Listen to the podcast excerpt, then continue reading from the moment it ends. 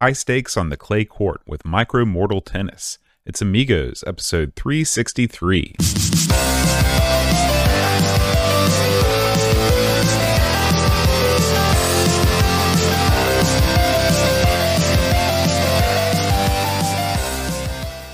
Hi, everybody. Welcome to Amigos. I'm John. And I'm Aaron. And today, Aaron, we're going to be talking about micro mortal tennis. Mm, okay. You know, Aaron, they call me Hadouken because I'm downright fierce. they do. They don't call you that, do they? No one's ever called me Unless that that's before. Japanese for a geek. Then I then I believe it. that, you know, did you play much tennis, sport tennis in your life? Uh, I didn't start playing tennis until I married my wife, and she was a tennis champion in Thailand. Holy And so, smokes! uh, I didn't know that. Does she take you yeah. to school out in the court? She takes me to school all the time. Yeah. and she's she'll like we'll play, and she'll beat me down two or three games in a row, and then she'll get out her serving machine, and she'll hit about 200 backhands and 200 forehands while I lay bleeding in the corner. Yeah. So, You know, we haven't talked about it for a while. I think I've mentioned the show a couple times. It's been a while, but I was on the tennis team back in high school. I was a big tennis fan. uh, mhm. back in the day. Uh, I used to watch. I used to watch tennis. Even thinking about that now, it baffles me. That set the thing that I set because I can't sit through a, a tennis match now to save my life. I don't care who's playing. But there was a time where I was a big, big fan of tennis, and uh, somehow made the tennis team. And I was a du- my hose was my doubles partner yeah. uh, back in the day. Old. It's a uh, shame that there are no photos of this because well, I would that- love no, to see you is- and Hose th- out there there. shouldn't be any photos of what that was. Ho- old shotgun hose. What he lacked in accuracy made up for in fierce power. Oh, he would yeah. Hadouken that ball into my back so many times. He hit me in the back with those serves. It, whenever it was, whenever we won serve and Hose was up to serve, man, that was the scariest time. And every once in a while, he'd pull a Jim Cornette and just come railing in and just hit me right upside the head or the leg with a tennis racket. I'll never forget that. He was a madman. But I was like the uh, uh I was like an undercarder on the tennis team. Like I was the guy, but I occasionally I could squeak out a win, but I, it was Mhm. always through uh chicanery. Now, you do you remember who your big rivals were? You know, like of course Vincent was the rival band. Who was the rival tennis well, team? I'll be honest with you. Uh, uh, calling them my rivals would be doing them a disservice because, but okay, I could befuddle and confuse people. I. There was a guy named Joe Allen. I had a couple wins over him, and he was really good. And I couldn't believe it. Uh, my old buddy Rich, I, I'd beat him. I used to beat Hose. I've beat some. Of the, I've beat almost everyone on the team at some point, but it was Mhm. something I could. And usually, it's. I mean, I would come out of these matches. It looked like I'd been in a cage match. I was. I never left the court without blood all over me and scars because I. I was too slow to be a proper tennis player, so I had to use. I had to throw the racket between both hands and dive for stuff and come in on my knees. You know, it was Did did you did you ever think that at, at times you hadn't put forth enough effort? So beneath the tennis bracelet, you slid out the blade and No. gave yourself a little color. Listen, I didn't need to gig, buddy. I was getting I was getting natural juice out there. I'm telling you, every part of you that could bleed on a tennis court, I bled from it. And some parts I don't even want to go into that I bled from it. It was bad times. Eventually, I just gave up playing because I, I was like, well, the season ended. I'm like, I'm done with this.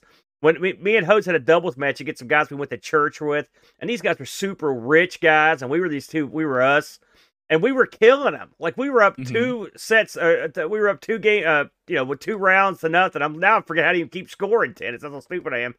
And then they came back in the third set, and we, we were out of gas, out of Mhm. gas, and Yeah. they smoked us in three straight. At the end, Mhm. Hose was so tired, and Hose is a real sweaty, hairy guy. I mean, this Mhm. dude, I kid you not, there were pools of sweat. I think it was sweat underneath him uh, at the end of these. We were done, and that's when I knew it's like, listen, there's a certain type of person that plays tennis, and I am not that guy. So Do you but- still have your letter? I do. I still have my letter. I still have. you still I have, have, all your my Letterman letters. jacket. I never got a jacket, but I've got two or three letters. You don't have a I. Letterman jacket with a letter in front you got for football and track? Well, I'm not gonna lie to you. I wasn't When real you proud. cruise I didn't around play the other football. parts of the town, I, do you got the decal in back? I didn't play football. I did play Be in the true band. to your school. No, I hated my school, and the school Oh. didn't like me. So screw them. And if micro mortal tennis was a thing back then, I would have killed a lot of suckers. No line judges, because by the way, no one had a judge when we played. You just had to sort of keep score yourself. I don't know if that was the way for everybody. But we I never played where there was a guy actually judging my matches. I, I think things have changed in high school tennis since then. I I'd think s- they've got judges. I'd now. say you're right. I'd say you're right. And listen, before we move on, I want to talk about uh, the show last week. Uh, uh, uh, I watched the show. You know, I was on vacation last week. Yeah, tell us about your vacation. Well, I'll have to get into that later. I'll get into that in the uh, later uh, the later show. But I want to talk about uh, uh, the the way the show went last week. I was I was very um, I was gratified to see that you just kicked the show off with no reference to me being gone in any way. No, You no. just rolled right through. So anyone that didn't know where I was, because I haven't missed a show. I don't think I maybe I don't think I've ever missed an Amigos, and I missed a, one other show I think ever. So, but I was gratified that you made up for that by mentioning me several hundred times throughout the rest of the episode by calling Britt my name over and over. And every time you did it, and I looked at Britt's face, I felt real good. So I will say I was quite pleased by that boat. But I Glad thought you guys, that for I you. thought you guys did a good job last week. You know, it's funny because I, I totally meant, you know, of course, my plan was to lead off the show with talking about your absence. Oh yeah, I was, I was, I was so nervous to uh, do the show without you because there was only the, you. You've only missed one Amigos in history. Is that only what- one? You mean counting like uh, uh, besides last week? What was the other one Yeah. I missed? What I missed? Dune, Dune Two. You were not around for the Dune Two episode. I think you might have been ill. I don't know. You might have just decided. You might have just said. I thought I, don't did Dune two. I know I did You the research for it. you can no, go- you can go back and, and watch me do it by myself. well, I mean, I, I must have fallen out at the last minute or something. 'cause I do. I remember researching it. I, so I, I, you were you were ill, and I definitely had. Yeah, I mean, I can't remember exactly the uh, the circumstance, but you were sick. You were. Yeah. It was one of those times because when you get sick, you really get sick. I know think you can count the shows. And you keep in mind that we've probably done between all the shows, we've done over a thousand shows. I would say.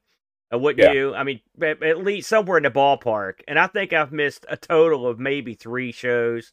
Maybe Yeah, you don't miss often. You Well, don't that's, miss That's because I'm too stupid to feel pain, but hmm I've heard that. All right. How do I how do I follow this that is up? this is what happens when we get back together. the smooth, the smooth delivery is back, brother. Get this thing out of here, boat. Move it along.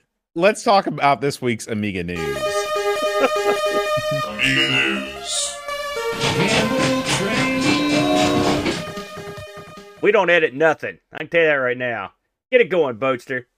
All right, Aaron. You know, it's been a pretty pretty good news week this week. All right. Uh, we're going to start out with uh, a story. This is uh, this says now uh, the things have become confused on the. Okay, make sure. Never mind. All right, so uh, Wow. we're going to start. Verbal we're gonna start- nunchucks. You're twirling those suckers. Reddit confused and confounded me, but I, I figured out how to work it. So, uh, you, you know, this this story, this first story, doesn't really have anything to do directly with the Amiga, but it is a story that lots of Amiga fans will be interested to hear. After nearly thirty years, uh, the uh, programmer of Elite Dangerous, among uh, or of the of the Elite Dangerous Elite Planet Coaster, David Braben is uh, stepping down. He is stepping down as CEO of Frontier Developments. Now, of course, in the Amiga world, we got Elite 2. Did we get Elite 1 on the Amiga? I can't remember. Yeah. Oh yeah. yeah. Okay. Oh yeah, that's right. I, I, I, it just, it's just come back to me. So, uh, you know, Braben is a huge name. Uh, him and Ian Bell uh, got together to uh, to create the first Elite, and then I think there was some sort of a falling out. And uh, Braben went on to uh, bigger and bigger things, uh, and you know, probably most famously, the whole Elite Dangerous uh, crowdfunding campaign, the delivery of Elite Dangerous, and the continual development of Elite Dangerous. So uh, he is a definitely a huge figure in the world of uh, open, uh, you know, uh, open world uh, games. Uh, for a lot of people, Elite was that introduction to a game where you could, you know, you could do anything, and it really felt like you were existing in a world. So, uh, you know, props to uh, to uh, to uh, Braben, and we we wish him a good retirement. Did you in the article does it stay say, uh, stay exactly why he's stepping down? Is he is retiring? Is that I saw that he's staying on in some capacity, but is it is he Yeah, basically he's- just slowing down? I think that he just wants to step away from the business side of things, Yeah. uh, and uh, and the, and the day to day sort of grind, and uh, and just basically maybe he wants to be more of an advisor, you know, in that sort of a capacity. You so know, uh, you know, Elite Dangerous is one of those games. Its its popularity sort of sneaks up on you. uh, because it's not like something I hear about all the time. But I know people, a lot of people, really, really love that game. And Yeah. I mean, obviously, it's done pretty well, and they've, uh, you know, they've kept it going. So I mean, all you have to say it was an uh, an, an unbridled success. Uh, but well, I'll tell you this. You know, there's there's not a lot going on on Frontier Developments. I don't know what else they're doing besides Elite Dangerous. I guess they're still doing Planet Coaster. yeah, They made 140 million dollars last year. So yeah, Elite's still doing pretty good. that's great. I'm I'm happy to hear it. I'm and I know people that love that st- that sort of game uh, are happy that it, it that the the beat goes on. Yeah, yeah. All right, Aaron. Our next story. This was posted in the uh, on on our Discord. This is a podcast, uh, and uh, it's called Bad Parenting. Okay, or no, I'm sorry. It's called Parenting Hell. I take it back. Parenting Hell. Okay, Uh, this is a British show, and uh, the the object of the show was talk about uh, women that you fancied back in when you were when you were you know in your pre-adolescent years. You say from about the time you were ten to when you were twelve. So, Aaron, now that we're on the subject, who were sort of your crushes when you were in that time period? uh, when I was ten to twelve. Mm-hmm. Oh, jeez, man, I had to because it's funny. I, I would say, uh, uh, hmm. Did you? I mean, you you name some of yours. Give me a second. I'll have to think of a couple uh, chicks I was into because I mean that was a long time ago for me. Not so long for you. Uh, let's see. Well, there was definitely uh, Punky Brewster had a big thing for her. You're kidding Um, me. Oh no, why not? Punky she Brewster. She looked like a, a. She didn't look that great. I didn't think. Listen, you were also in your she was 20s. a child.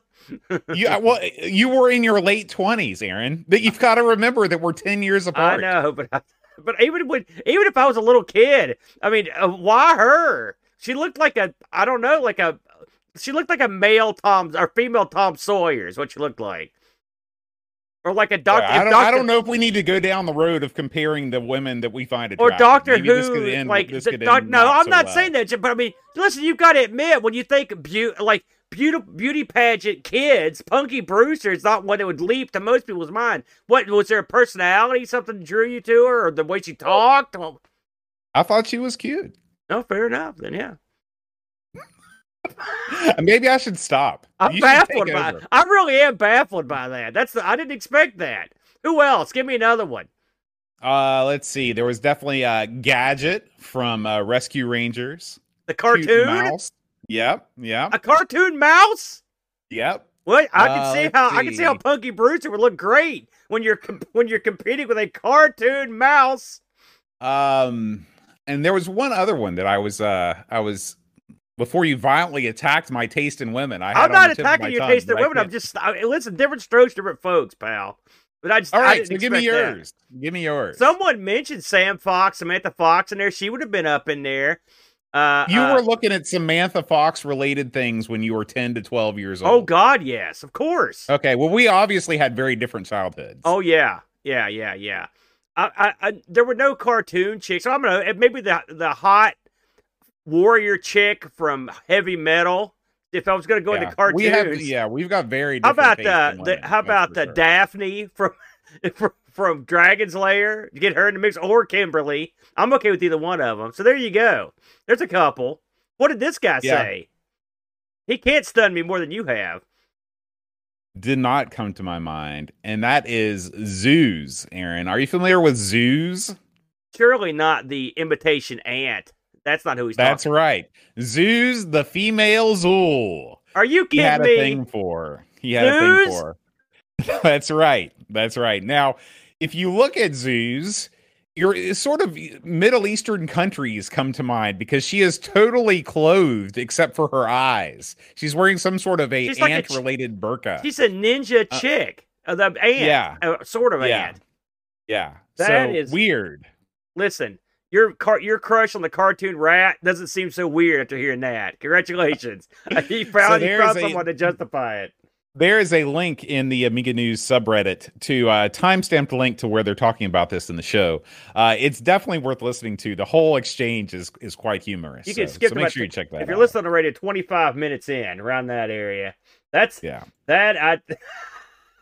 They're getting some weird stories this week, but what else you got? All right, next is there is a port of a C64 game called L'Abbaye des Morts, which I Oh. think means like the dead abbey or the you know the dead the abbey of death. Uh, this is a platformer that was a big hit on the C64. It actually was the Indie Retro News C64 Game of the Year in Oh. 2019. Uh, if you uh, have get this loaded up on the old Indie Retro News, you can see that this is a pretty sharp looking scrolling side scrolling platform game. And uh, there is an Amiga version that is in the works. It's being redrawn with 16 colors using the Scorpion engine. Uh, it is currently in development, uh, but uh, you should definitely check out the preview. This is one that looks right up my alley. I'm really looking forward to it. This is another sort of Addams Family esque game where all the rooms are named. Oh, yeah, I forgot, not on the Amiga version, but in the real versions of the game, they are. Uh, I am super looking forward to L'Abbaye des Morts. Uh, I will check this out. This I know I've seen someone play this on the C64. Mm-hmm. Perhaps it was Black or Frodo, somebody I've seen play this. This does look nice. I mean, it does it does look exactly like your kind of game. There's no doubt about now that. the uh this is being brought to the amiga aaron you know it's good because it's being brought to the amiga by a guy named ultra narwhal Holy smokes! What a name. yeah, sounds good. Ultra anything, you know they're awesome. yeah yeah all right next up oh pippi longstocking that was the other girl that was the other Actually, girl she looks a I lot like Punky on. Brewster. yeah Talk about the storybook. so. I'm talking about the storybook well there was a movie there was a movie that came out in the 80s Do you recall the famous bit about the movie that always strikes me? It's, it's funny. I'm pretty sure I got this right. There, uh, there, no. there was the, the, at the time uh, back. This would have been back in the uh, seventies. The uh, football wasn't as big a deal as it is now, and there was a football game on. Uh, I can't recall the teams, but it was a lopsided game, and so they cut the end of the game to cut to start Pippi Longstocking. oh no no no that's it's it's, it's heidi you're Oh, you're right. Heidi- It was the Heidi. It was Heidi. You're right, right. But you you've heard of the story then?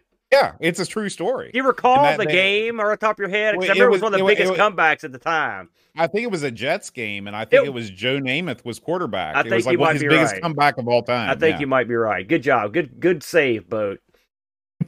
I'll tell you else is full of good saves, and that's our friend Chris Edwards. Yeah, no kidding. This is uh, what may be the final in his series of videos about this Amiga 3000 tower. He is transplanting a 3640 into this beast in an effort to get it to work. Now, Aaron, did you check this? I have you not- had a chance I to have watch this one? I've not seen this one. Uh, I, I actually I missed this one in the feed. I'm, I went on to the, the next one, but this. So how does it go with this bow? How how did it end up turning out? it pr- it pretty much fixes from what I can tell. It pretty much fixes the problems. What I like about this 3000T, you know, is that it's got the old lock on it. They need to bring back the key lock on the computer tower. Look at that. That thing is so big it needs a front door lock. that is the biggest. You know, I, you know, the Chud had. I've mentioned this before. He had this case called the Eliminator class, and it looked like a Borg ship that you put on your desk. It was this big Mm-hmm. square thing, and this thing is one of the few machines I've seen that actually exceeds it in height, not in width. But I mean, that is one tall computer. See, Yeah. back in the '90s, you needed computers this size. I mean, you Yeah. had to have because that's how you, you know, it was like having a real nice car for geeks. Big, Right, tall, right. beefy sucker, you know. But looking at that thing now, think about that computer I've got out in the arcade hooked to the back of that monitor that we use at remote events, and the power it has, and compare it to this thing. I mean, the power supply of this is bigger than a whole computer. It's a massive, Mhm. massive unit there. I see Yeah, that. I see that Chris is doing it the way you do it. He's got isopropyl alcohol set right beside his actual alcohol. And and so and let me tell you something. Make sure you grab the right bottle when you take a swig. Trust me Oh on my this gosh, one. Yeah. you'll know right away. Yeah. Yeah. You got that so, right. congratulations to Chris on uh, fixing an- another successful repair. oh yeah, he gets it And done. our final bit of news this week, Aaron, is that the 10 minute Amiga Retrocast, Doug is back and he is here to tell you that you're wrong. Oh, I know. Because you may be you may be thinking the CDTV, ah, it's just an Amiga that they put, you know, a, a fancy case in, you Uh-huh. know, and it, it kind of sucks. Uh-huh. It turns out that's wrong. The CDTV is actually the best thing that's ever been created Yeah. in the history of the world. Listen, let me tell you something. Doug not only is he drinking the Kool Aid, but he's serving it up, brother. Because I know one said hardware wise it was the same, but uh, for the effectively, it's basically the same power as your uh, uh your uh, maybe a 500 plus something like that. It's got the ECS on there. Listen, no one's bad mouthing the thing. I want one. The second I watched this video, I was on eBay nosing around. You know what I'm saying? Because they're so cool looking. They but look awesome. The problem is my excitement wasn't shared by the millions of other people that that looked at this thing and kept on walking, brother. We did a story this week on on ARG on this thing called the Nuon, and the Nuon and this are uh, the one. I would say sold more than this, and the I was going to say the Nuon dud. probably the Nuon probably outsold the CD32 by a factor of ten. Well, that gives because you an, an, idea an idea of the power of the CD. That's true, but I will say this: I would guarantee you that the CDTV more moved more games than the Nuon because no that's one true. knew the Nuon machines would play games. That's the problem. Right. They they they carefully hid its gaming capabilities. I want to point out a few things. Number one, do you see that lunchbox sitting back there? I had Uh-huh. I had one of those Really? lunchboxes. Oh yeah, That's because I was around when they started migrating from metal to plastic. You know, Mhm. and I always felt like I sort of had a dud with the plastic, but the plastic ones were bigger. You got more you got more room in there. But yeah, anything that had Atari stuff. you like- either. so well, I mean, as a kid, who cares? You, you not to mention when you whack a dude with one, they break. The metal Mhm. ones, you could beat the crap out of a sucker. I watched That's this true. video. Doug got a heck of a deal. I like the fact that Doug disclosed everything, how he got the machine, what he did to fix it, because he could have, like, you know, Doug has attempted repairs in the past, eh, Mhm. didn't go so good. No. Uh, this time, he just he got lucky, got this sucker, and it was a, a freaking fuse, and popped it out, and it came right up, and he was in business. I was like, man, the first thing I would do is get this thing completely recapped. I wouldn't screw Mhm. around. He, I also give him credit for fixing the remote, which that was an interesting story. That that might help somebody out. Uh, and I mean, listen, these are great looking systems. The CDTV. I've got nothing. I'm so happy he got one, and I'm I'm pleased that it works. Uh, I think they're great, and you could put modern stuff in these now and really soup them up, which he's going to do. I'm looking forward to seeing what he does in the future on these things. Uh, I think they're dandy, but much like the, these things are a lot like the CD32. At the time, they were they were uh, not not that great, not well received. And then as Right. they've gotten older, they've gotten more popular. But yeah, this is a great video from the Doug. Yeah, you know, I learned a lot about you know sort of the marketing failures. How well I don't.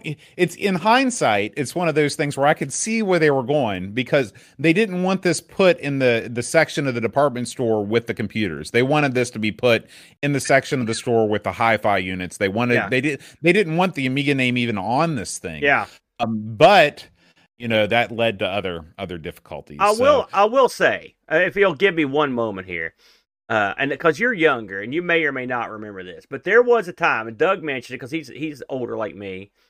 There was a time where these set top boxes were like this is, was going to be the next big deal, the big deal. I don't just mean stuff like the CDI. I mean everyone that didn't have one of these things was coming up with something. You know what I'm saying? Because this was going to be the thing. Because Mhm. CDs allowed so much information on these discs that people were scrambling to come up with them. It's very similar to the web TV situation that happened uh, back in the day when the internet became uh, more of a big deal and they were scrambling to have these uh, set top boxes with internet on it. And the same thing happened. They never caught on and they were they didn't do anything. You know, Microsoft invested tons of money trying to get that over. It just didn't happen. People didn't want to use the internet in that way, and that's the way these little entertainment things were. Uh, you know, I, I think uh, DVD players really sort of paved the way to have sort of a desktop box. Now there, it's a little easier to get that thing over when you've got an Xbox or even a PS2. Uh, who took the sort of the Nuon route reverse? They were like, "This is an awesome game machine." Oh, by the way, it can play DVDs. Well, that's what people wanted because DVD players were expensive. You could get it over that way, but you've got to appeal to the right people at the right time to get these uh, set top type boxes over. And this one just didn't have the jack or it was too expensive to get over with certain people, and that's just the way it goes. But I mean, I have no doubt it was well engineered. I like the array of ports. I was I'd forgotten that the thing had MIDI, uh, which is interesting. Uh, and you know, I think they they did good engineering here. I just I just think they outpriced themselves. I think they the people that would have bought this they didn't try to appeal to them. That probably hurt it a little bit. Uh, So there are various reasons why something like this would go down. But I mean, name me the set top box of the 90s or the late 80s that succeeded. I mean, they all really failed. I mean, CDI didn't get any traction either, you know, lost a ton of money. So it was just a tough market to crack and no one really got it. Yeah. Did you ever have web TV or did you ever know anybody that had web TV? We sold, believe it or not, when I was at the computer store, and this was keep in mind that I worked at the computer store in the 2000s and the late 90s. Mm-hmm. We were still selling these little boxes that would let old people check their mail and their TV and stuff, you know, or a little things that have built-in screens that would do that stuff. So I know I never, I, I knew people that had. I mean, I've actually fooled with them you know. But when you're used to driving you're you know when you're used to a computer it's like jumping out of a ferrari and getting it and getting inside a little red wagon. I mean it's yeah. they're just it's speaking just of which speaking of which i sat in the driver's seat of ferrari today. Holy smokes. How'd you yeah. pull that off well, Eep got in a minor car accident uh, on the, the day before she was set to leave for Thailand. Yeah. Uh, she was in our neighborhood. It was a slow, it was a, a, low speed sort of scrape situation. Yeah. And so uh, I I took her car down to uh, to Kevin's Kevin's Auto Body there on Main Street uh, to uh, to get a, get an estimate, you know, to turn into the insurance. Yeah. And so we started talking, and I, and I was like, "So yeah, you got a Ferrari?" And he's like, "Yeah." And so we were talking about that, and I was like, before I left, I was like, "Man, you gotta let me sit in your Ferrari." He's like, "All right." And so I went out there and I sat in his Ferrari and he was showing me all the stuff. And he, I was like, all right. And he's like, now let me show you how it goes. And so we traded places. He started it up and it's like, Vroom! it made a real loud engine sound because it was a Ferrari. Yeah. But let me tell you something, man the interior of these things, it's like you're sitting in the most comfortable leather recliner that you ever sat in in your life. Like yeah. that Alcantara leather. Man, it was awesome. How spacey or lack thereof was it inside that well, thing? you don't want to sit in the back seat. I can tell you that right now. There yeah. is a back seat. But uh, this this particular edition, he said, was a touring model, so it was supposedly more comfortable than a, a normal Ferrari. But uh, but yeah, it wasn't the most comfortable car I've ever sat in. But the the feel of the interior, like when you just touch everything, everything is that like soft leather. So yeah, it was awesome. It's probably the only time I'll ever sit in a Ferrari. So since you brought that up, I thought I'd bring it up. You know, speaking of Ferraris, boat, we happen to be associated with a man who I would refer to as the Ferrari of repair. Yes, and that yes. man is our good friend. Bam! It's Frank Boat and the Ferrari of Repair takes place at RetroRewind.ca. Tell them what's going on up there, Boat. So, Retro Rewind is basically a one stop shop for anything that you might need regarding Commodore computers or Tandy Color computers. They do everything from offering full repair services to recap services to an entire suite of parts, including recap kits, and other uh, materials that you can use to repair your computer. They also offer you uh, diagnostic tools, diagnostic carts that you can use to figure out what's going on with your computer if you want to try and fix it yourself. But that's not all. That's not all. If you are a newbie in the retro computing scene, you need to stop fooling around with uh, floppy disks, even Goteks. All that stuff is passe. What you need in your life is a flash storage solution. Mm-hmm. And you can pick one of these things up for either your Amiga or your Tandy Coco over at Retro Rewind. Uh, you can upgrade your hardware, your Kickstart ROMs. You can upgrade your software. He's got OS 3.2. You really need to check this place out because, like I said, whatever you need, he's got, and he's got it cheaper than almost anybody else, especially if you're here in the states or if you're here in North America, but even in Europe. You know the, the with the way that the uh with the way that the currencies are fluctuating right now, the euro and the dollar are pretty much in sync, and so you might be surprised on how cheap it can be, even with shipping to order from Retro Rewind. Yes, absolutely. Like I said, being in North America, it's cheaper shipping if you're here, and also quicker shipping.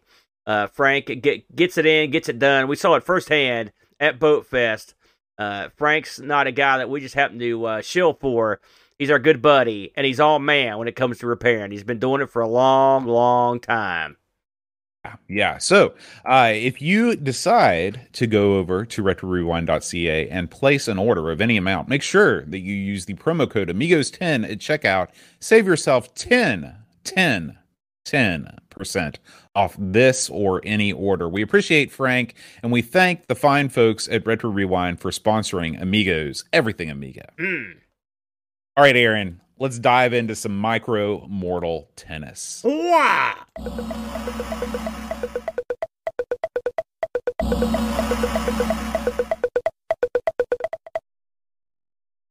Pretty good, boat. Pretty good there. What do you think about this one? You ever played it before? I know you have, right? Because we played this one live, as you'll recall. We played this, uh, I believe, in Amigathon one year. We played some We micro mortal tennis. You know, uh, you know what sends a, a shiver through my spine, boat, is when I start to research a game, and amongst the first things that comes up is something we did. That's never. that I'm like, happens "Uh-oh." quite often. It does. That It, it quite happens more than it used to. Yeah, we actually played this. I think it was hour eleven of uh, Amigathon 2019 or something like that. I know me and Brent hosted the intro for it. So let's get into it here, Boatster. Uh, the bizarrely named um, uh, Mikro, spelled with a K for some reason, Mortal Tennis. I guess because it's Mortal Kombat. Um, Yes. Yeah, see, I got it now. Finally, it just I just thought work. that I thought it was some kind of European thing for the you're you're real Sherlock Holmes figuring Thank that you. one out. Elementary. uh, released in 96. Now, a little birdie told me that this was released in the uh, the home country over there in 96, but everywhere else on Earth, it didn't get released until uh, 98 or 99, excuse me. So this was a real late release. And I'm assuming from uh, the lack of any, finding any of these things for sale that these are double, double rare. Uh, this was published uh, worldwide by Epic Marketing. Very clever name. Uh, they were Anytime you've got marketing in your company name, that's not a good harbinger of uh, of your your product. Believe it or not, we've actually uh, t- taken a look at an Epic Marketing published game, Zombie Apocalypse. Remember that? We looked, we played that. Mm, Uh, the mm. uh, some of the other stuff they did, they did. I think it was like twenty some games on the Amiga. They did the Amiga Classix series one and two. It's spelled with an X. Boat. Uh, you can do the math. They did a game called Eat the Whistle. That series, whatever. okay. It got me. Okay. Mobile Mobile Warfare uh, was another one of theirs. Uh, and the developer of this was an outfit called Skywards. Uh, they had a cool opening uh, where it just said uh, "Unfurl the wings of your mind" or something like that. Was their little tagline like when the game comes yeah. up? Yeah. yeah, it's pretty good. Uh, this is a one or two player joint, uh, and supports a couple languages: English, Italian, and Spanish. Everyone that worked on this, uh, well, you would think that everyone worked on anything else because that's what I found, but I actually can sort of clarify it a little bit. But I'll go through the participants. Coded, I'm going to butcher these, of course. Coded uh, by David Mancusi uh, and Marco Pacifico, and graphics by Enrico Zerbo, Marco Pacifico, and Sergio Rocco. Music by Alex Acione, and game design by Stefano Galane. Pretty good. I didn't do Pretty too bad on those boat. Now, I, it's Yeah. funny. I looked into this game because uh, the wiki and a couple places have a link to a web page that was ran by Marco Pacifico. By the way, awesome name on the Marco there. Now, Mhm. this page had been dead for a thousand years. I think it went down to like 2007, but thanks to our good buddies over at Wayback Machine, yeah, I did a little dirt digging. According to Marco Pacifico, he's a programmer that developed a lot of video games, including uh, X. He says here he did Mikro Mortal Tennis and a game called Powerball that came out in '97. He also did Tony Tough and the Night of the Roasted Moths for the PC Man. '99. But get this, boat. He also did some other stuff. He did Gym Smashes for the GBA. He did Street Jam base uh, basketball for the GBA. Uh, so that's not too bad. well, Uh, I you know I think a lot of these companies that sort of went under Yeah. in the PlayStation era yeah, had a resurgence when the GBA came out because all of a sudden it was within the realm of possibility for a small team, you know, based out of somewhere small in Europe to actually put out a product again. You know, was- the GBA kind of reset the expectations on what a small team could do. I wonder how big an outfit you had to have to have a cartridge made for the like for the because he did another game here, Rumble, the Mad Match for the Game Boy Color. How big a deal do you think you had to be to actually get something cooking on an actual cartridge-based system like the GBA or the well, Game I, Boy you know, I, Color? I think it, it's all about just shopping out your game to a publisher, and if you can find a publisher that'll that'll check it out. And and here's another thing, you know about how you know you know how much shovelware there was on these handheld systems, so the bar for quality wasn't exactly high. Uh, I think that anything that looked half decent, and I'm not saying that his, this guy's games were shovelware. I'm just saying that you know the the the bar was probably low for getting a GBA or a Game Boy game made. Yeah, I, I would say you're probably correct. Now, of course, uh, I should mention that this game was these fellows all lived in Italy, and so again, this did get a release in Italy uh, a couple years earlier. We've actually played some decent stuff out of Italy. I believe those uh, the guys that did uh, that really good fighting game. The uh, yeah, fighting spirits. Fighting spirits were Italian, and I Mhm. think that same outfit were the ones that worked on uh, that really good PC fighting game that I like too. So they they there was One Must Fall? One no, not one must fall. The uh, the stupid one with Cthulhu. The name escapes me. Um, Anyways, uh, this game was also coded in Amos, another one, and that, uh, so there's that. Uh, so let's get into this opening mode of this game. This thing has a long, I guess I want to say almost legendary opening because me and you talked last night. We found more videos of the opening of this game than we did any of the actual gameplay footage, didn't we, Bo? Yes, that's true. That's true. So, do you want to try to summarize this? I mean, we've got a good idea. Give them the quick, the Cliff Notes version of what happens in this opening. So you are a, a you're awakened. the The scene is set. This uh, it's drawn in a um, a cartoonish style, uh, and uh, you play as sort of a, uh, a minion of Satan, I guess, that's living in like a trailer park, you know. Uh, and you get a call from the big man, and he says you need to come come come over here. Okay. By the way, your name is Farts because that's hilarious. That's what I was waiting for. You know, I Yeah. bet that's funnier in a foreign language. Yeah, You know, I don't know because the LGR still thinks it's funny. So maybe I'm just not in that that demographic. Yeah, maybe you're right. You're too classy, Bo. That's your problem. I am. That's true. Uh so um what you do is you go over to Satan and you, you hear him talk and you're like and Satan's like, "Well, we need to figure out a way to run a tennis tournament." And that's that's the story. Well, no, they've got to compete in a tennis tournament. Not they don't have to Yeah. run it, and they've got to. He's got to Yeah. go manage a guy in a tournament. And the reason is Satan wants this key lost back that opens up dimensional gateways. Uh, the uh, this I mean this thing runs for probably eight minutes. I mean, yeah, it's it is incredibly long. and it's not. Someone somewhere thought this was awesome because it got shared. So you know what this reminds me of? I don't. This reminds me of remember when the Brent released that series of podcasts that he made a long time ago? No, no. Pod. Remember it, it was where he was telling the story? You mean the one This with, is with the the calendar? Yeah, Well, yeah, that was one big thing. long thing. This Okay, oh, so you're that- burying the remind- brand here. Is what you're saying? Well, I'm yeah, I'm just saying that's what this reminded me of. I, I thought that was sort of clever, but yeah, this was this was this was okay. I mean, we've seen far worse in terms of openings. The art in this is pretty good in parts, but it just it really went on, you know. And I'm sure the maybe some of the hilarity was lost in the translation. Well, and there's also like he goes to goes to the guy. There's a guy from Day of the Tentacle that comes out that Yeah. lives outside Satan's house. yeah, he, he does so a cameo. sort of a, a cameo. Yeah. Yeah, yeah. It's uh, it's but it's uh, one thing we can't stress enough is it's long. So I mean, I mean, it probably goes ten minutes, and then getting to the game itself takes you another couple uh, minutes to get there. So you're you're sitting there for ten minutes, and this is without loading. Think of how long that intro would have taken if you'd sat there through the loading screens. You've been there Oh for gosh. forever. So And- yeah, this is a fancy way of saying, "Listen, I I'm going to bury this game. I'm sorry." Well, wait a Uh, minute. Wait a minute. Don't think that after you're done with the cutscene, you're ready to play. Because guess what? You're not. No, Because then you've got to sit through the credits, yeah, and, you then can't skip set- them. Yeah, and then you've got to set through the the uh, the the studio s- splash screen. Yeah, Then you got to set through the Mikro Mortal Tennis screen. yeah. Then you got to pick your mode. That's a And right. you got to pick your guy. I'm looking at the then you got to watch the minutes. thing come down. Yeah. Yeah. It is the longest intro that I can remember for any game that we've ever played. It's long. It's it takes forever to get there. But I mean, listen, someone put a lot of work into it, and I guess so. There you go. I guess you're gonna watch it. Once you finally get to the select screen, uh, you've got your choices between a. You can play a single match. You can play a a tournament match. You can start a season where you play a saved season of matches.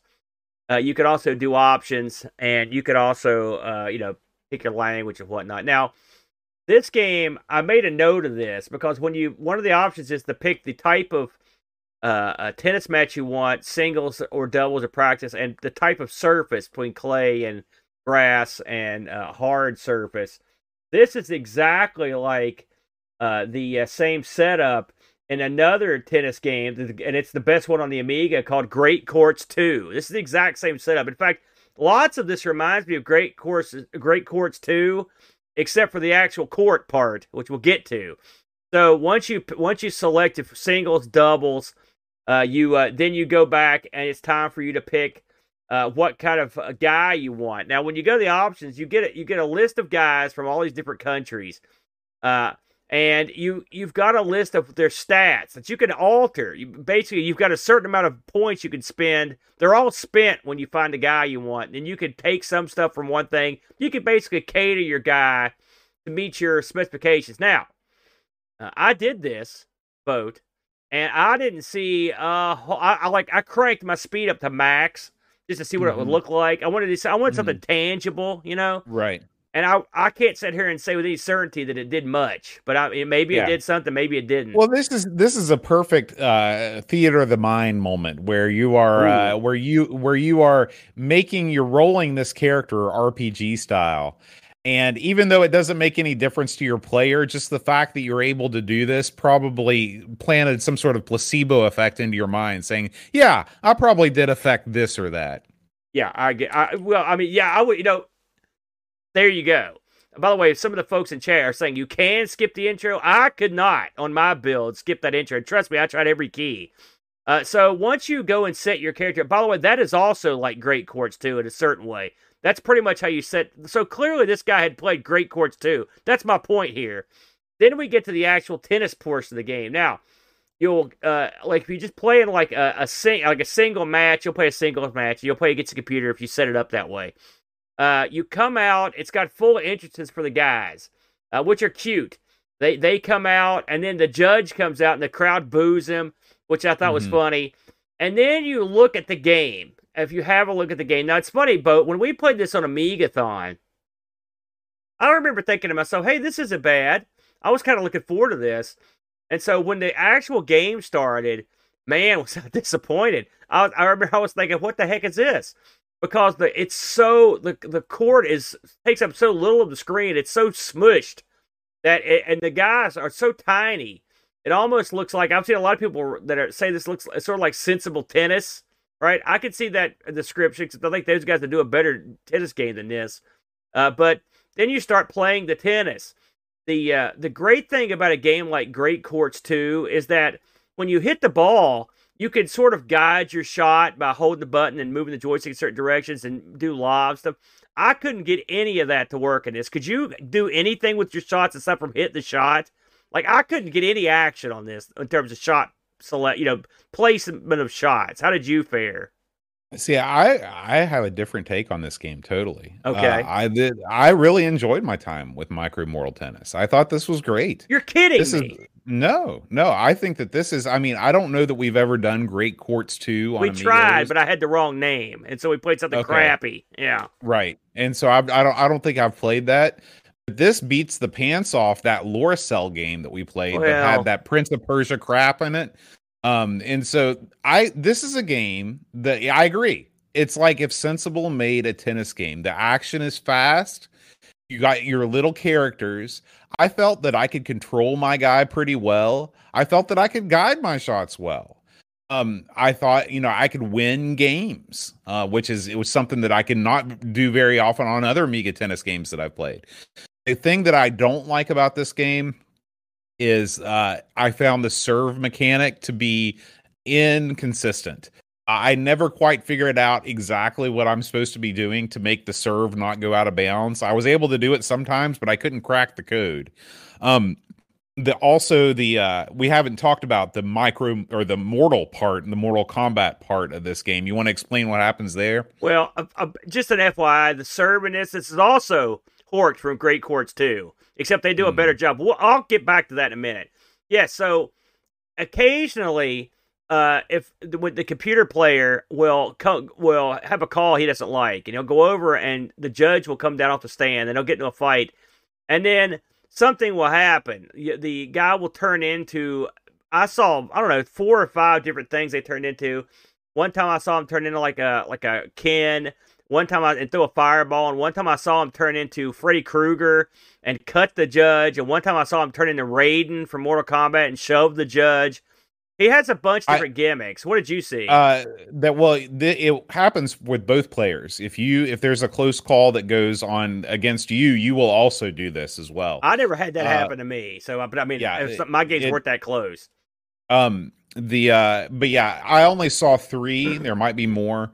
There is Raiden, yeah. which uh, you you you you turn into. You don't look anything like Raiden, by you the way. The hat. You look like you you look like one of those Playmobil uh, characters that has a, a conical shaped hat, uh, and then you you do your Lawrence of Arabia attack. He says and, Raiden. Um, That's the only way you know for sure. He says Raiden. Right. Yeah. Right. And then uh and then you've got Ryu like you said, you got Ryu with the fireball, and then inexplicably Freddy Krueger, uh, which, you know, I don't know. Has he made any appearances in Mortal Kombat games? Not the I mean, I don't know. I don't play the new one, so I don't know maybe. Yeah. But of course yeah. this was so old. No, is the right. answer. Right. So I don't know how he entered the picture, but uh but anyway, that is the that is the mortal part of the Well, there's also the in between sets part that I well in between people sets, get killed there. I mean, in between sets, you've got there's sort of Amiga cameos that, yeah. that, come out where you you'll hear the "Let's go" from Lemmings, and the, a lemming will come out and explode. Uh, you've got Bomberman or Dyna-Blaster Boy or whatever he was known as in Europe uh, that will come out and and set off a bomb. So yeah, these are you know pleasant little things that break up the action. I actually thought they were kind of cute. I saw Pac Man come out. I saw a couple come out that I, I didn't recognize. So there, mm-hmm. there's more than a few of these. Uh, uh, we're watching the video now. Here comes a hang glider. Just came out in mm-hmm. between sets. So there's there's several of these, and there. Don't get me wrong. There there's a certain amount of uh, style involved in this game, but the game itself, I was much less impressed with the tennis in this. Now, I'm gonna I'm gonna non bury you because you haven't you may not have played Great Courts 2, of of which this is uh horked a lot of the gimmicks from and much poorer. Great Courts 2, cr- like this is an insult to Great Courts 2. Everything about it is an insult. This is a funny, I would call this a funny uh PD level game, maybe even lower than a lot of the PD we've played. Like the tennis in this, I just don't think is good. I mean, I again, it's small, it's fast. Like for example, your guy will du- will jump and dive for certain balls that are real hard to get. But I noticed after a while that if I stood in the right spot and I and I purposely dove for every ball, I would win every point that I dove for. The only times I lost is where I didn't ha- I didn't get the dive right. You could just because the other guy often just won't return the ball if you dive for it. I'm sure that's put in there to make it look more exciting, you know. Mm-hmm. But that's just that's still a problem. I couldn't get it mm-hmm. to work every time, but I could get it to work in huge chunks of games, you know, and and and, and go down the line of that the tournament thing. I mean, like I said, there's nothing here you wouldn't expect. Doubles is doubles. There's not a whole lot of Mortal Kombat stuff aside. I don't think I saw any other stuff except for what we're talking about. I thought maybe you'd get to kill a guy or something, or you know, right? I, and I didn't right. see any of that. You know, the plot again. I think there's something lost in the translation a little bit, but I mean, it, I will say it's a plot for a tennis game, so I'll give them that. Yes, mm-hmm. it's, it's better than that Loriciel game we played. Oh God, yes. That and that game was horrible. It was an uncontrollable mess. yeah. So yes, yeah. I will say. I mean, is this the worst tennis ever played? No, but I just didn't. The, I think the the court is too small. The guys are too small, and I didn't have the control I wanted over the shots. Plus, with the serving mechanic in Great Courts 2, you can use that serving serving mechanic to get aces. Like it's much mm-hmm. more, more well done. I also noticed that one thing about tennis is the it, If you sit in the mid on the mid court line, that's the kiss of death in real tennis. You never want to stay there uh, because mm-hmm. they'll just you know they'll kill you.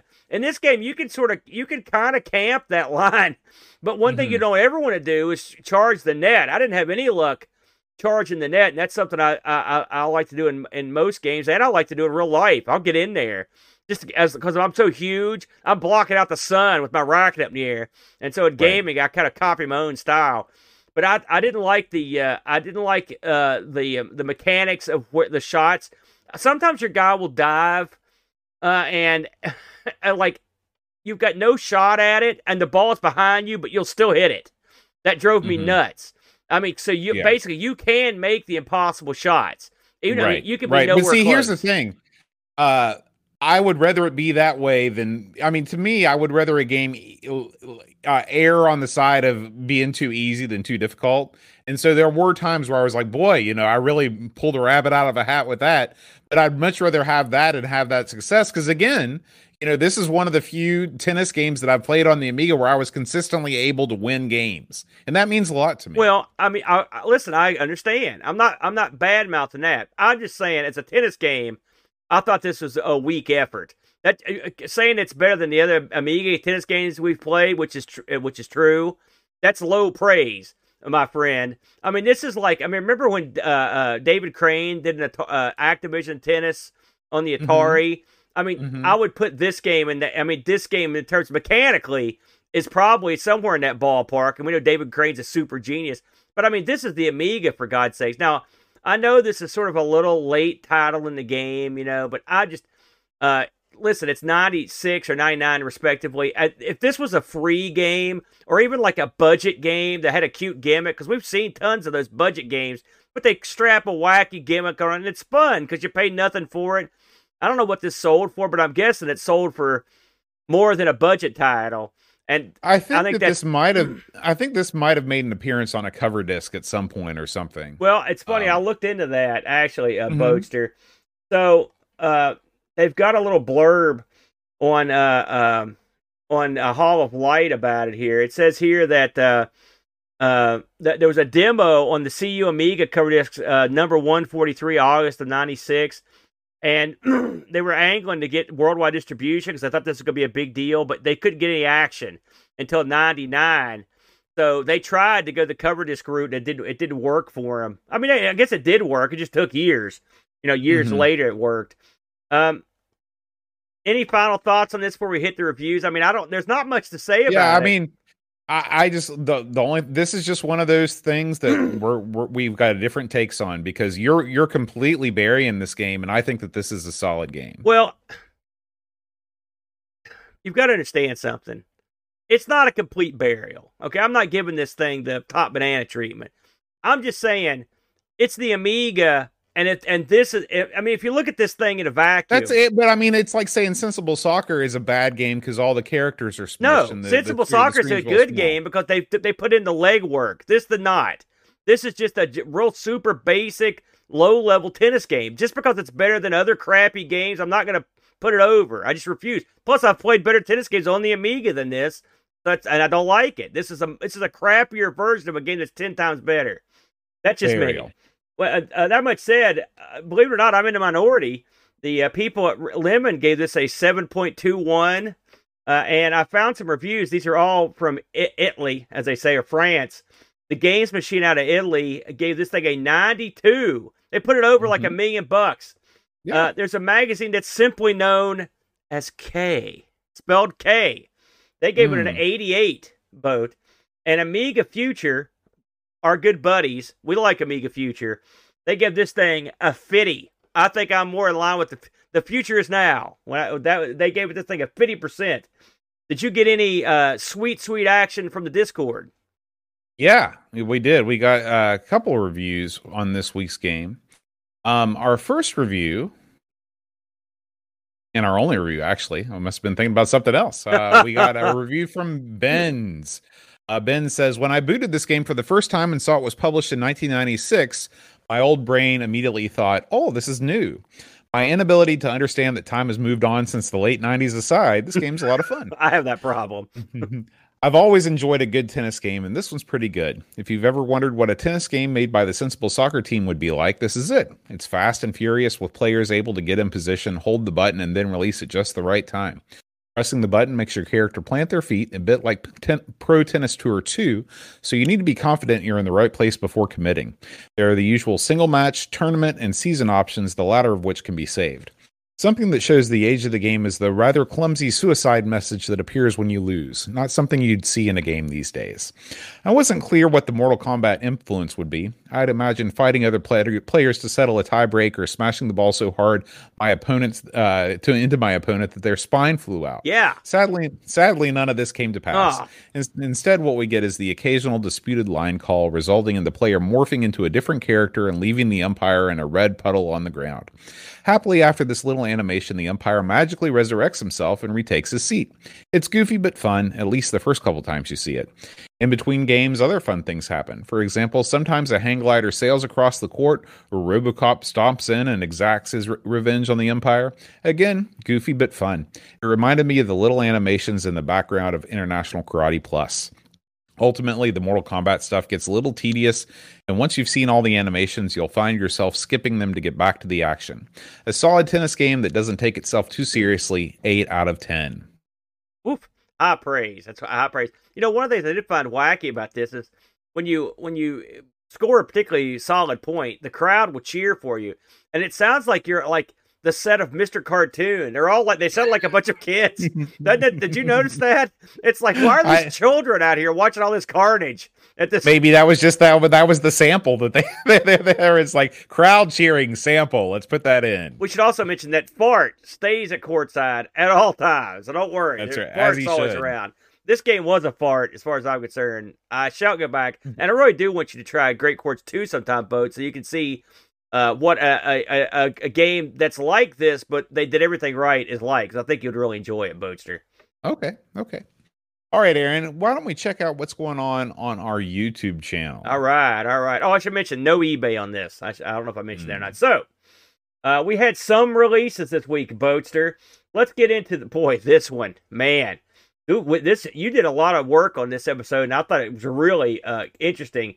And that's our retrospective look at Buggy Boy on the ST boat. Uh, yeah. we, we did a little comparison on here because uh, we luckily me and Boat had played Buggy Boy on the uh, on the Amiga, I believe it was, and mm-hmm. so we mm-hmm. had some reference to that. Oh, what did you think of this one, Boat? Well, you know, Buggy Boy is a real interesting arcade game. This is one that I completely passed me by as a as a kid, and even when I started getting into uh, the classic arcade scene when I was in uh, late high school and college, uh, and it's you know a lot of its charm comes from the fact that it was originally sold in that three panel wide ultra wide monitor setup. But it's a you know i always enjoy a good uh, driving game versus a racing game I've always been more of an outrun fan than a pole position fan, and this game is definitely more in that outrun phase where you're not racing against other cars, you're trying to collect flags and, and make it to checkpoints. The off road uh, elements of this game are fun, uh, and the ST version is solid, and the Amiga version also solid. So yeah. no matter which 16-bit platform you play it on, you're gonna have a good time. Yeah, I thought it was a pretty good game. The Amiga one plays a little quicker uh, but uh, they're both, I mean, they're both fun, cartoony games. I know they're right up your alley. I wasn't a super big fan of them, but I thought they were okay. Uh, but yeah, I know, I did again, like I said, we have no frame of references because we never saw this in the arcades in America that I ever saw. Someone might have some seen it at their arcade, but this is one we didn't have. So we had a good time uh, fooling with that one, Boaster. Uh, the next thing, now this is all boat right here. Tell us about this one, Boat. This is uh, Oops Up versus Pang, Amiga Attack of the Clones. Yeah, so this is a, part of the uh, uh, Attack of the Clones series where I take a look at an arcade title and then look to see what the Amiga had to offer in terms of, uh, in this case, Pang uh, got a really, really solid release on the Amiga. Arguably the best arcade port ever to be released on the Amiga is uh, Pang. It's just so dead on to the arcade version. But uh, that's not all. Uh, there is a, an homage to Pang called Oops Up that is a much more sci-fi like game where you're playing uh, as in, in, in outer space, and uh, and so I take a look at Oops Up and talk about whether it's you know the the good, the bad, and the indifferent of this uh, loving homage to Pang. Very good. You need to carry this series over the Coco, my friend. Holy smokes! Oh yeah, you yeah. you, you did material for a thousand shows over there. That's right. That looks great, but well done, man. Uh, so me and the Brent got back to business this week, and this time out, uh, as requested by uh, uh, gosh, who was it? I think it was either Kit, may have been the one to request this. We skipped the apricot. You'll recall last week because we couldn't get an emulator for the apricot that worked very well. So, boy, were we in for a shock when we tried to emulate the Nuon, boat because the emulator for this is as remedial as an emulator as I've played in a long time. I uh, the Nuon was a a, a, a chipset that was installed in certain DVD players and would allow them to play one of eight commercially released games, although only seven were released uh, any place you could play them. There was one at Korean exclusive, and these things were also all region locked. They did everything they could to botch this uh, thing. uh, these were the Nuon was an a, a, a the chipset was uh, worked on by former Atari Jag engineers and programmers. So and so he he carried the Jaguar's legacy of success into the CD era. Yeah, it's this is sort of a or sad the DVD era. I mean. it's a sad tale in a lot of ways. But uh, anyways, uh, we get into it pretty hot and heavy. My, my, my favorite part about this episode is the phrase that uh, that Brent came up with to describe the American bedroom coder scene. oh, the he called it like basement manufacturing corporation or something that. It was great. I loved it. It sounded like like he said, it's like somebody making meth. Uh, Which is true. The That's what we UK gets do here. bedroom coders. We get ba- basement manufacturers. Uh, so we tried two games. Uh, there were eight. Like I said, there were eight commercial games. I can only get one to sort of run. Which so I did Space Invaders XL, which was the only uh, machine that was ever released for. And Brent did a game called Decaying Orbit. It was a PD game. So there you Mm. go. So if you want to learn about the new Wonder one, wonder what the PDC, uh, they- how many public domain games were released for the old Nuon? I don't. Well, a lot because believe it or not, not to get too much into the episode, but towards the end of like I think it was like 2001, the the the guys were like, you know, we better do something here. This thing's tanking, so they released the SDK for free. You could go out and develop on it, and so people did. I mean, oh, believe it or not. So, but again, your mileage may vary. There's software out there for it. You can see right here. This is where the emulator crashed. If you're watching at Mhm. home, uh, but uh, but yeah, this is one. Uh, I would just watch the episode. I don't necessarily think you need to go out and buy a new one. Although the next time you're at the Goodwill, just look and see if the little Nuon logo's on there, and if it is, you can make yourself a couple hundred bucks the easy way because these things go for about that. Um, I think that's all we've got on our main channel, boat. But let's hop over to the stream team. We're getting this thing fired back up, boat. Had Oh, a- yeah. had a couple big releases this week. Firstly, there's a special fellow. He's called Happy Coding. He just happens to be a ZX uh, Spectrum megastar when it comes to programming. And this is his show, Happy Coding's ZX programming stream, Home Cooking. This is the July 14th episode.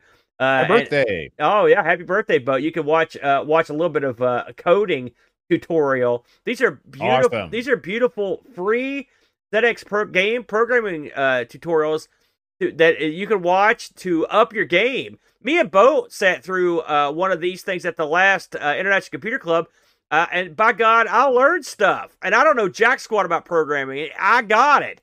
So Happy is quite. He's good at talking down to the lowest common denominator, which is me. So if you want to learn, try to learn a few things about some uh, ZX uh, Spectrum uh, programming, this is your man. Happy Codings ZX programming stream, and also these are like said, this is sort of a weekly thing. So you if you can go back and start at the beginning and you can watch them all and get caught up. Um, also released this week, we've got a good buddy named 48K Ram, and this Mhm. time out, boat. Look what he's doing. He's recapping an Atari ST. He's recapping my Atari I know. ST. That's what that's your look. I thought you would enjoy this boat. This is yeah. this is uh, 48k RAM recapping the ST that ultimately Boat ended up with, right, Boat? That's right. So sitting across from me in pride of place, right above the Amiga 600, uh, is an Atari 520 ST uh, that I'm very interested to see uh, if the disk drive is working. Uh, I think uh, David Z may be uh, sending me a couple discs to try it out on.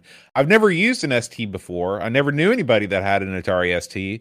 This is a brand new uh, chapter in the in my retro computing life, and it's cool. I know that it's it's going to be solid gold money because 48k is uh, he he knows what's going on when he's streaming from the bench. Absolutely. Uh, and uh, we, uh, I know uh, there was a Sprite Castle this week. Rob has a Rob's had some medical th- things going on in his family. He's running a little bit behind. I'm sure it'll pop up here. But if you didn't catch last week's show and tell, I thought that was particularly amusing. Good episode to catch. And of course, don't forget to check out Rob's uh, shows, Sprite Castle, and You Don't Know Flack, and Cactus Flax Arcade, which he just cranked back up. All those were great this month. I highly endorse them. And also, over on Pixel Gaiden channel, they actually released a new video. They're another one of the uh, the podcasts on our state on our uh, uh, podcast streams. We love the Pixel Gaiden guys. Just finished up their show, so please check them out and check out their channel as well. Uh, Bo, one more thing while we're uh, talking about stuff, it's it's tomorrow night, Bo. You want to fill in the folks on what's going down tomorrow night at the Yeah, boat the so- boat estate? tomorrow night at 6 p.m. Uh, Eastern time. Uh, it is our geez. sort of bi bi monthly meeting of the International Computer Club. Uh, or not the International Computer Club, the Teays Valley Classic Computer Club. Can you believe the Uh, scene I pulled up here? That was not There's on the- purpose. I just hit play. It's my it's my GS exploding at the last International Computer Club. Yeah. So if you want to see scenes such as uh, computers explode before your very eyes, uh, then uh, check us out on Twitch. We're going to be live. Like I said, we're going to be broadcasting starting at six o'clock. Uh, John Marshall will bring his usual tote of Commodore goodness. Uh, what do you plan on bringing to the uh, to the? To I'm not 100 percent sure. You know, I need to put a fuse in that GS. I recapped it, but I forgot to replace the fuse in it. So if I can find one, I might Hmm. bring that. It's always a good time. Now, Boat, while we're talking about the Taste Valley Computer Club, uh, what time are we going to kick that off again tomorrow? We're going to kick it off at six six, o'clock. 6 p.m. Eastern Standard Time. And this is now. Do you want to talk about the new the new naming uh, n- nomenclature that I missed? I don't think I, I missed you talking about that. the, the Teays Valley Classic Computer Club will still, I mean, it's still going to be the same thing, Right. But we're rechristening it the West Virginia Vintage Computer Society. Oh man, because we have formed a new organization uh, that basically uh, will hopefully allow more people to to find out about our our group. And uh, and we're gonna have some. We're gonna try and have some more events in addition to Boat Fest. Maybe a winter event uh, where we'll try and gather some people together. Uh, and uh, and so the West Virginia Vintage Computer Society, a nonprofit society of people that are into vintage computers that either reside in the Mountain State or wish they did. yeah, there you go. Uh, you can you can find out more information at wvvsc.org. Very good, Boat. Um, and of course, we need this. We're going to be premiering, Aaron. Well, maybe not premiering. Oh, but yes. we're going to be on, let me we're going to be uh, yeah, we're going to be premiering a new game that has just been released for the Tandy color computer, uh, called. Well, give us the name of this one, Aaron. It's well, the, the official name. Let me get the because it's it, there's Japanese. The envelope, involved. please. I've got the name's not on here, but I'll look. Uh, th- this is a game for the Coco that features myself and the boat. We're in the game. Space Pirate Kamiko. There you Holy go. smokes, boat! Let me tell you There something. go. How did we get into a game with hot, incredibly hot uh, anime vixens? I don't know how that, happened, but we're we're in there, boat somehow. So that'll be fun for us. You can see there's a there's a hot, incredibly hot anime vixen right there uh, on the uh, on the cover. I haven't opened this yet because I'm going to open this live on stream tomorrow night. We're going to fire up. I believe there's an SD card in here, boat. We're going to fire. Have you Oh, opened man. yours yet? I have. I've opened it up. what was it? I've Would you have this- an SD card in yours? No, he only sent out one SD card that was for you. Oh, good. That's what you Um, get. But uh, but I did. I will. I don't want to give away the surprise. Yeah, we'll, so- we'll open it at Computer Club tomorrow. We're going to open this thing up. We're going to stick it into Coco, right? And then we're going to give this thing a whirl. It's That's to be right. awesome. By the way, he's nervous. He told me he's very nervous about this unveiling. So w- I Well- think it's going to be a lot of fun, Boat. All right. So, Aaron, uh, the time has come for us to leave the stream team and uh, move on to uh, what the Patreon song challenge from what seems to be several years ago now. yeah, it does. Um, the last Patreon song challenge, nobody got correct because I don't think anybody cared. Uh, it sort of has led me to believe how much longer the Patreon song challenge will last. However, the name of the song was "Into the Great Wide Open" by Tom Petty. I knew that one. um, that one I knew. we we do have a uh, a new Patreon song this week, and I figured we had such a long intro that that uh, that that sort of eternal introduction to Mikro Mortal Tennis. Instead of looking at my ugly mug as I performed the song, I I laid down the tracks and performed the song, uh, and is going to be supplied to you via the uh, Mikro Mortal Tennis um, intro sequence. So, oh God. you know, if you know the name of this song, uh, send me an email, john at amigospodcast.com, and I will announce you as a winner on next week's show. All right, Aaron, roll the tape.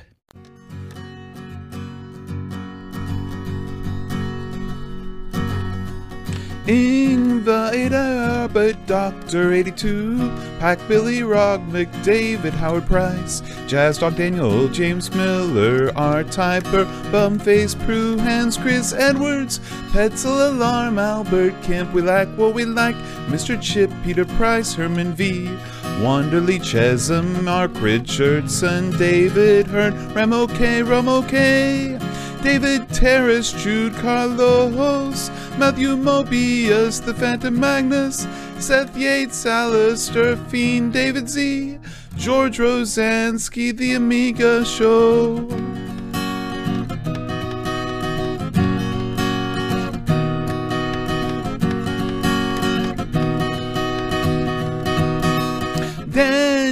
Crabtree, Super Family King, Crazy Loomis, William Venter, Scar, Heavy Systems Inc., Frag, Lord Mark Byland, Olaf Hope, Alien Breeder, Dave Velociraptor, Cowbird Boy, Daniel Williams, Luke Hudson, Bomb the Bass, Frodo and El Sol Incisor, Tech Major, again, Mr. Cola. Bernard Lucas, Jerry Dennington, Sorglove Reflection, Simon Ledge, Captain Crispy, Kilobytes and Caffeine, Gary Heather Free Lunch, Kate Fox, David Pickford.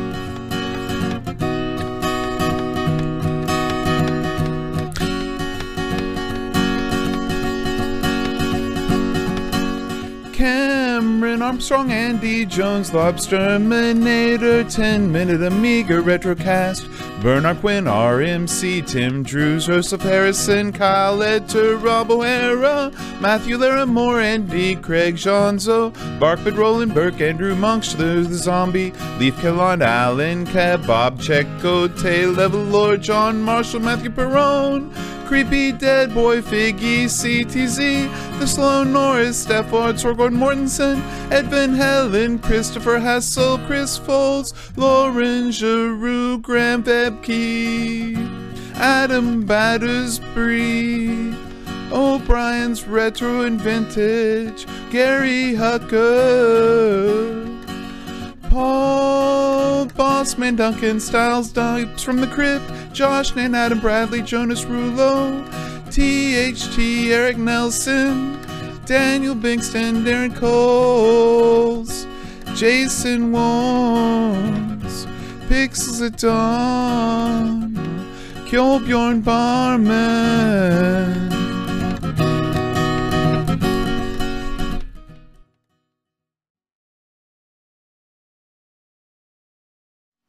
That's a scary Satan right there, Boat, at the end of your song. He's got a lot of face bulge going on too. well, listen, if I was Satan, I'd have face bulge out the yin yang. If he listened to your song, he's probably bulged all over the place. So, uh, we are going to move on now, Aaron. Yeah, to probably a good idea. What's coming up next week? Here we go. What? Oh man, it's back again, Boat. That's right. Public Domania. Oh man. we are going to be playing Aztec Challenge Oh, okay. and some uh, galactic civilization conquest something. I can't quite remember the second game, but it's going to be epic. It's an epic tale of wonderment. you know, now it is. Aztec Challenge uh, isn't that like a C64 game? Maybe somebody like ported Yeah, it it's over. a C64 game that was ported over. Oh, That's sweet! Right. I Colonial, played that before. Sweet. Colonial Conquest 2. I knew Level Lord would be a fan. Anything that's deep and uh and uh and intimidating, Level Lord's all over. Oh So, man, is uh, that what yeah. that one is? PD Yeah. deepness. That's always scary Yeah. to me, Boat. It's, yes, absolutely.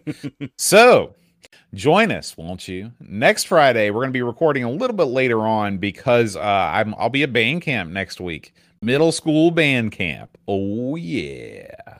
So uh, please join us for Public Domania next Friday, 7 p.m. We will see you next time, and until then, Audio.